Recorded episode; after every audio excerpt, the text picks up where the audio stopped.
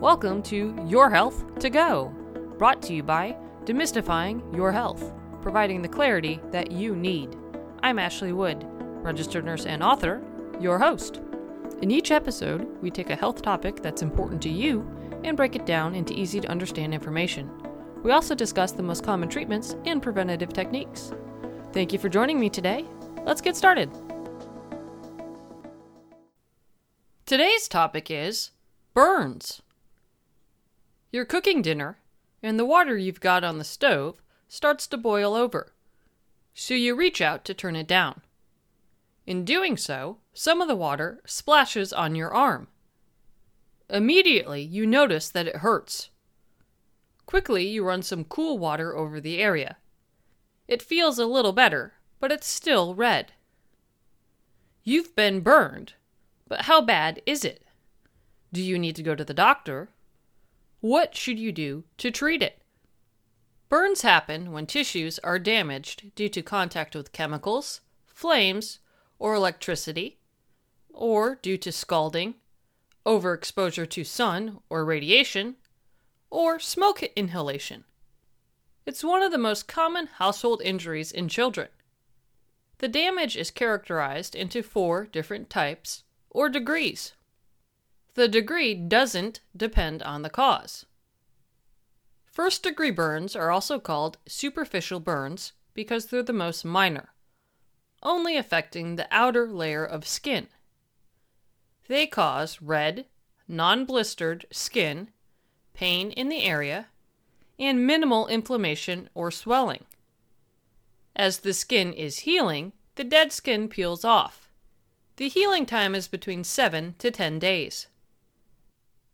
Second degree burns are more severe because the damage goes beyond the top layer of the skin. The skin will appear extremely red, have blisters, and be sore. Over time, thick, soft, scab like tissue will cover the area. On average, these burns take two to three weeks to heal. While they don't usually scar, they often result in pigmentation changes to the skin. Third degree burns extend through every layer of the skin and impact the nerves.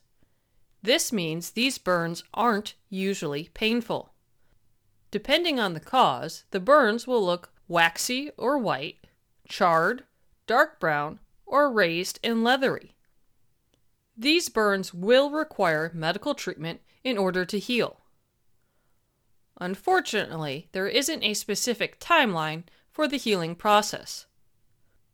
Fourth degree burns will appear similar to third degree but go down so deep they involve tendons and bone. They too won't usually be painful due to nerve damage and are treated very similar to third degree burns. While all burns pose the risk of infection, third and fourth degree have the highest risk. They also have an increased risk of blood loss, shock, and hypothermia, resulting from your body losing too much body heat from the injury. You should see a doctor if a burn affects a widespread area, which is more than 3 inches in diameter. The burn includes your face, hands, buttocks, or groin area, the wound becomes painful or smelly, you develop a high temperature, you think you have a third degree burn, or if your last tetanus shot was more than five years ago. A special note about electrical burns is that the damage can affect more than the skin you see, which is why they should always be examined by a doctor, even if they don't look serious. The treatment of a burn depends on the severity. For minor burns, the first step is to cool the burned area by running cool, but not cold, water over it. You can also apply a cool, wet compress. Do either of these until the pain eases. It's important to note that cold water or ice can actually cause further skin damage.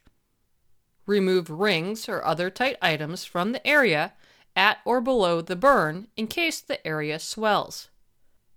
Apply aloe vera or moisturizer to the site once it's completely cooled. Aloe has anti inflammatory properties, promotes circulation, and inhibits the growth of bacteria. Another option is to use honey because it's also an anti inflammatory and has natural antibacterial and antifungal properties. If blisters form, don't pop them. If they open on their own, clean the area with mild soap and water and apply antibiotic ointment. You can take over the counter pain relievers like ibuprofen, naproxen, or acetaminophen if needed. For sunburns, avoid exposing the area to direct sunlight because it will be sensitive and more likely to be further damaged. Severe burns should be treated by removing the person from further harm if you can safely do so. Once the person is safe, make sure they're breathing. If not, begin rescue breathing if you know how. Remove all restrictive items, such as jewelry or belts, because the area will swell rapidly. Cover the burned area with a cool, moist bandage. Don't submerge the area in water because this can cause rapid body heat loss. Also, elevate the area above the heart. Monitor the person for signs of shock, such as fainting, pale complexion, and shallow breathing. Severe burns usually require surgery to help the area heal without severe scarring and contractures. There are several things that you can do to prevent burns from happening. While cooking in the kitchen, keep children out. Make sure pot handles are turned towards the back of the stove, and have a fire extinguisher in or near the kitchen. Keep your water heater temperature under 120 degrees Fahrenheit. Most have a max temperature of 140 degrees Fahrenheit. Always measure the water temperature before you or your children shower or take a bath. Place covers over electrical outlets. Regularly check electrical cords for exposed wires and dispose of any damaged ones. Keep electrical cords out of the reach of children. And unplug any appliances that you're not using. Be sure to clean out dryer lint traps regularly. Keep matches, lighters, and chemicals out of reach of children. And when using any chemicals yourself, be sure to wear gloves. Test smoke detectors once a month and replace them every 10 years. Wear broad spectrum sunscreen of SPF of 30 or higher every day and avoid peak sunlight hours. Develop a fire escape plan and practice it with your family once a month. If there is a fire, crawl underneath smoke to reduce the chances of passing out and becoming trapped. Burns can range from annoying and painful to life threatening. By knowing what to do if you get burned, you'll be back to feeling yourself in no time.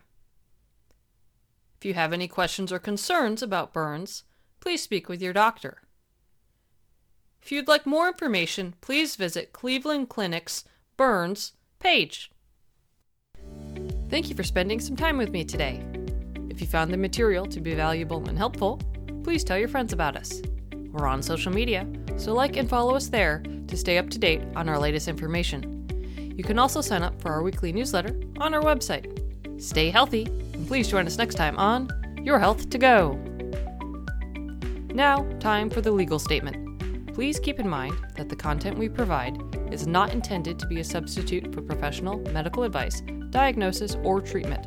Always seek the advice of your physician or other qualified competent health provider with any questions you may have regarding a medical condition. Never disregard professional medical advice or delay in seeking it because of something you have heard on Your Health to Go or seen on the Demystifying Your Health site. Demystifying Your Health does not recommend or endorse any specific tests, physicians, products, procedures, opinions, or other information that may be mentioned. Reliance on any information provided by Demystifying Your Health, its employees, others appearing at the invitation of Demystifying Your Health, or other visitors to the site is solely at your own risk. If you think you may have a medical emergency, call your doctor or 911 immediately.